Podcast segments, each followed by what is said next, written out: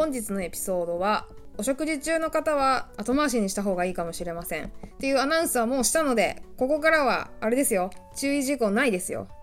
今日のテーマは便秘薬です。以前胃腸薬のご紹介しましたが胃腸薬と便秘薬とかって、まあ、同じ長期間用薬っていうカテゴリーの中の薬なので、まあ、その第2弾ってことでお薬シリーズいきたいと思います。でですねまあ、前回胃腸薬のネーミング、まあ、なんか成分とかこう効き目とかによってネーミングのなんかルールがあるよって話したんですけど便秘薬の名前調べてると胃腸薬とは少しネーミングの特徴傾向が違うなっていうふうに思ったので、まあ、なんかその違いなんかを中心に今日はご紹介してみたいと思います。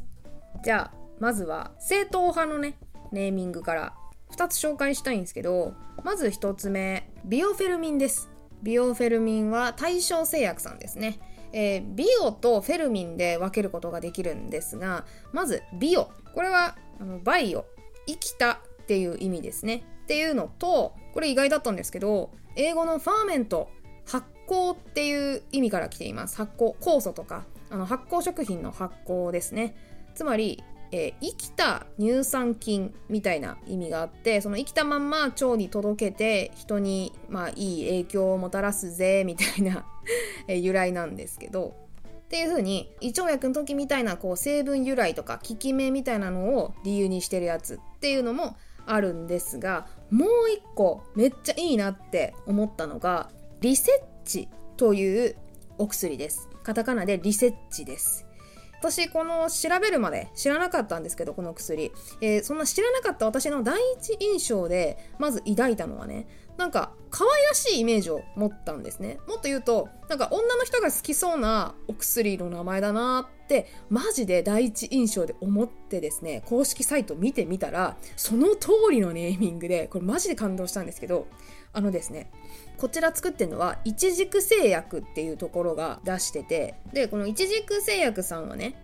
一軸干潮っていう社名と同じ主力商品の干潮薬っていうのを作ってるんですよ。干潮剤か。でえーとまあ、イチジクに似たような見た目をしている干潮剤なのでそういう名前がついてるんですけどでリセッチも同じく干潮剤なんですね。干潮なんですけど、まあ、便秘に悩みを抱えてらっしゃるユーザーのニーズとして一つあるのがその買うのがねはばかられると。つまり館長って思いっきり書いた、えー、パッケージとかの薬とか名前に一軸館長みたいにそのまんまのネーミングが載ってるやつって買いにくいっていう、まあ、悩みがあるっていうことをね踏まえてこの一軸製薬さんはこのリセッチっていうのを考えたそうなんですよ。でパッケージもね結構女性向けになっててなんか白い背景にピンクのすっきりしたフォントでリセッチって書いてあるんですよ。えっ、ー、とね、これ何が私こんなに興奮してるかっていうと、便秘薬っぽくなくないですか？この名前。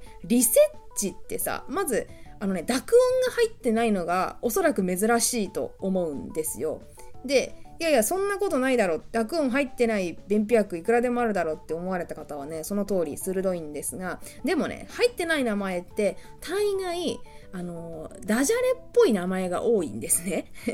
えっと、ちょっと例を出すと、スースカットとか、まあおそらくスーッとしてスカッとするみたいな、えー、オノマトペから来てそうなやつとか、あとウエストンとか、腸がすっきりしたらウエストがね、ストンと落ちるじゃないですか。まあこれは小林製薬なんですけど。とか、えっ、ー、と、ラクシースルとかね、サラリンとかね、新サラリンか、ニューラック、スルーリーとか、まあいろいろあるんですよ。その濁音が入ってないやつって。でもそれってなんか基本ストンとかするとかオノマトペ由来のダジャレ系とかが多いんですけど、英単語だけが由来で、ここまでシンプルなネーミングの便秘薬ってかなり稀です。これはかなりそのコンセプトをしっかり、えー、ど真ん中いってるその女性が買いやすい清潔感のある音選びみたいなのですごく洗練されているなっていうので私はもう拍手を送りたい 名前なんですね。っていうので紹介してみました。ビオフェルミンとリセッチです。まあ、っていうような、あの、何ですか？まともなやつもあるんですけど、で、こっからがですかね、あの、本当にお食事中の方はちょっと気をつけていただきたいゾーンに入ってくるんですけど、ザ・便秘薬みたいなネーミングの感じのやつを紹介したいと思います。あの私が個人的に面白かったなとか好きだなってやつね紹介していきますね続いて紹介するのが漢字3文字シリーズです。3つ紹介しますね。とりあえず列挙します。1つ目活順線。活動の活に潤う。そして千人の千です、えー、2つ目が順調短潤う。同じく潤うに、まあ、胃腸の腸ですね。に短はこれ何の短って言えばいいのかな、えー、丹精込めて作ったとかの単の字ですね。と最後が爽快線、えー、爽快は気分爽快の爽快爽やか心よいで最後の線は泉という字ですね。はい。これが漢字3文字シリーズの3つの便秘薬です。財政堂薬品さんが作ってらっしゃいます。でこれ何が面白いかっていうと あのねまず語尾ですね。語末。千人の千丹精を込めるの丹泉という薬のネーミングの後ろにつきがちな字じゃないですか。これちょっとそれぞれね詳しく調べてないのでなんでこの千人の千とか泉とかいう字が薬のえーと、後ろ側につきやすいのかっていうところまでは調べきれてないので知ってる人いたら教えてほしいんですけどなんかでもなんかよく見るなみたいな設備字なのでこれだけでまず薬だなっていうのが分かるのが面白いっていうのとであのほとんど何も言ってないのが面白い面白いなと思って活順線のさ活順なんてさ、えー、活発に潤う何がって話じゃないですか ちょっと濁してるのが面白いな。でも、あの、薬だなってのはわかるし、なんとなくニュアンスはわかるじゃないですか。なんか元気になるんだな、みたいなのだけ伝わるっていう、このギリギリのラインを攻めてるのが面白い。っていうので、はい、この、まあ、漢字だけのね、ネーミング結構あるんですけど、ここまで揃ってるとね、3文字で、ちょっと抽象的っていう風な名付けのスキームが揃ってるのが面白いっていう風で紹介してみました。じゃあラストいきましょうか。ラストはねあのもうドストレートすぎるやつで 潔いなーっていうネーミングを、えー、厳選したやつね3つ紹介したいと思います。まず1つ目月眼です。えー、漢字が上下の下に通学路の通に丸ですね。あの正露丸とかの丸です。はい、これで月眼っていうんですが私これ見た時も爆笑したんですけどあの少年誌の必殺技みたいだなって思ったんです。っていうのが私ね「ナルトっていうあのジャンプでね連載されてた漫画好きなんですけどあの主人公渦巻ナルトの必殺技に螺旋丸っていうのがあるんですよ。螺旋丸っていうのがあってであとね他のキャラクターで犬塚牙っていうキャラの必殺技でガツーガっていうのがあるんですよ。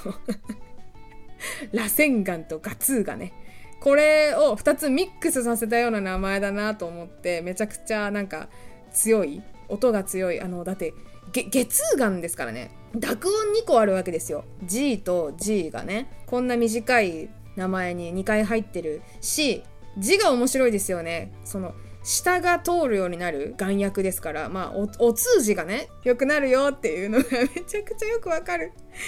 表記も面白いしさ、音も強くてさ、これインパクトあるなと思って、この便秘薬以外の何者でもないネーミングってことでも素晴らしい、潔いなっていうのがまず一つ目です。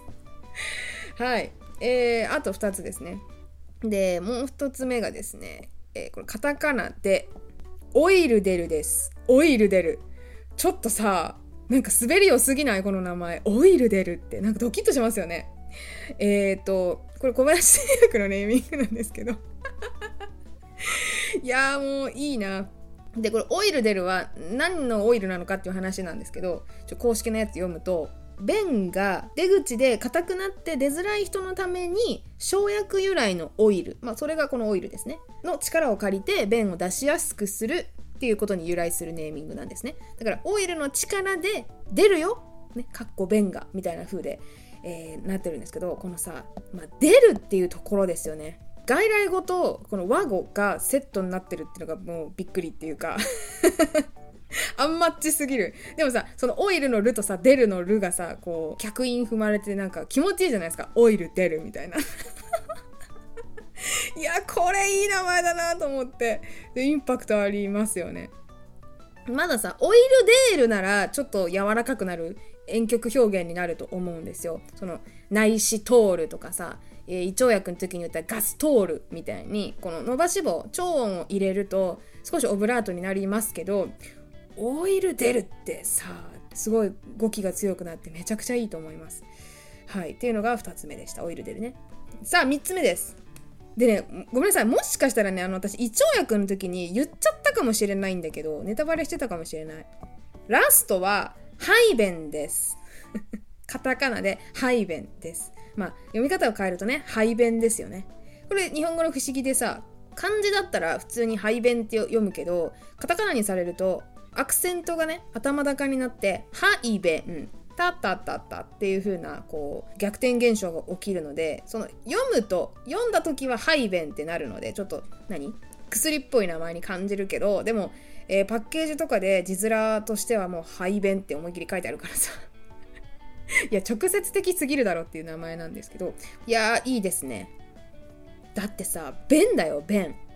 便をさ、そのまんま使ってる便秘薬ね、さすがに、排便しかね、私は今回みな見つけられなかったです。みんな何かとね、こう濁すんですよ。便通がんじゃないでしょ？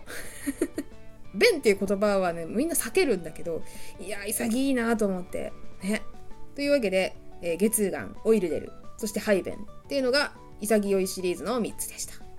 はい、ではまとめです。胃腸薬の時と基本的にはその変わらないんですよね、その何？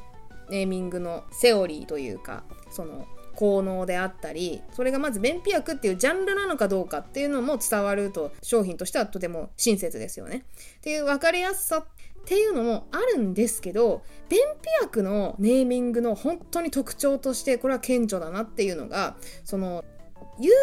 ザーが恥ずかしいっていうニーズを抱えているつまり買いやすさっていうのがあるんですよ。この分かりやすさと買いやすさっていうのはもう対立構造になっていると思っててそのどっち側に振るかっていうのがメーカーとしてはめちゃくちゃ悩むところだと思うんです。ということで皆さん、この回をお聞きになった今日からね、ドラッグストアに行くのがマジで楽しくなると思います。えっ、ー、と、便秘薬コーナーに行って、なんか、あこれちょっとオブラートに包んでるから多分ユーザーの声を重視したネーミングにしたんだろうなみたいな商品のコンセプトまで見えてくるわけですよ名前から。っていうのでちょっと面白さがね伝わったのではないかって思うので今度お店とかでお薬コーナー行くことがあったらそういう視点でも見てみるとおもろいと思いますのでお試しください。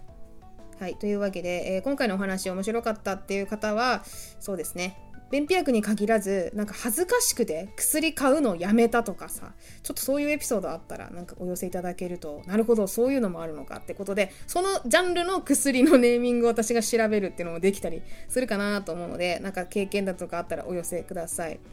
でも私何でも買いにくいかもしれない。なんかさその薬を買いに行ったら今この人その病気にかかってるんだろうなっての疑われそうじゃないですか。だから 風邪薬とかでさえその解熱剤とかでさえ買いにくいっていうのは私はあるんですけどなんか単純にね普通に健康な時になんかストックが切れたからあの健康な時に買う場合もあるんですけどでもなんかレジ通す時にそういう風に思われたら嫌だなっていうのはなんか深層心理としてちょっとあるので買いやすさっていうはどのジャンルの薬にもある程度なんかあるのかなとか思ったりしますけどどうなんですかね？はい。みたいな。なんか答えの出ない疑問とかも大歓迎ですのでお気軽にコメントお寄せください。はい。というわけで今回は以上にしたいと思います。ありがとうございました。ではまた次回。バイバーイ